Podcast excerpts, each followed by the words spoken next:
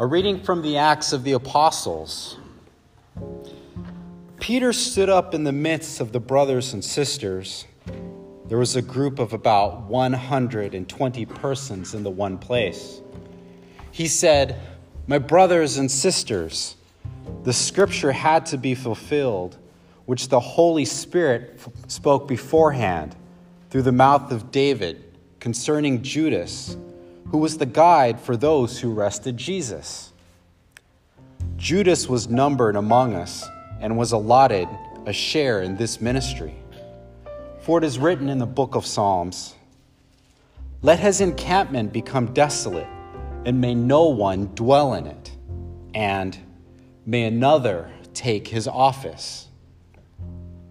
Therefore, it is necessary that one of the men who accompanied us the whole time, the Lord Jesus came and went among us, beginning from the baptism of John until the day on which he was taken up from us, become with us a witness to his resurrection.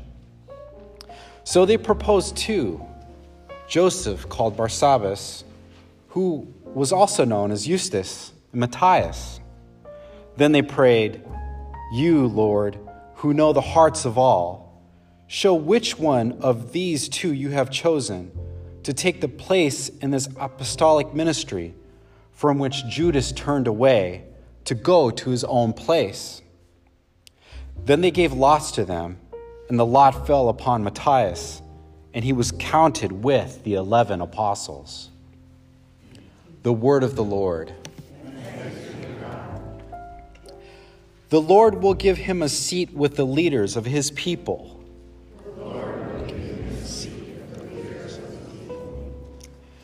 Praise you, servants of the Lord. Praise the name of the Lord.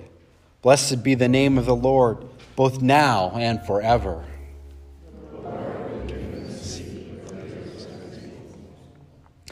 From the rising to the setting of the sun is the name of the Lord to be praised.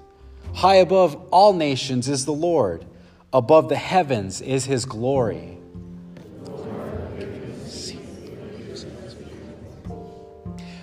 Who is like the Lord our God, who is enthroned on high and looks upon the heavens and the earth below?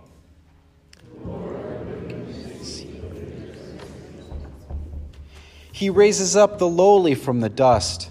From the dunghill, he lifts the poor to seat them with princes, with the princes of his own people.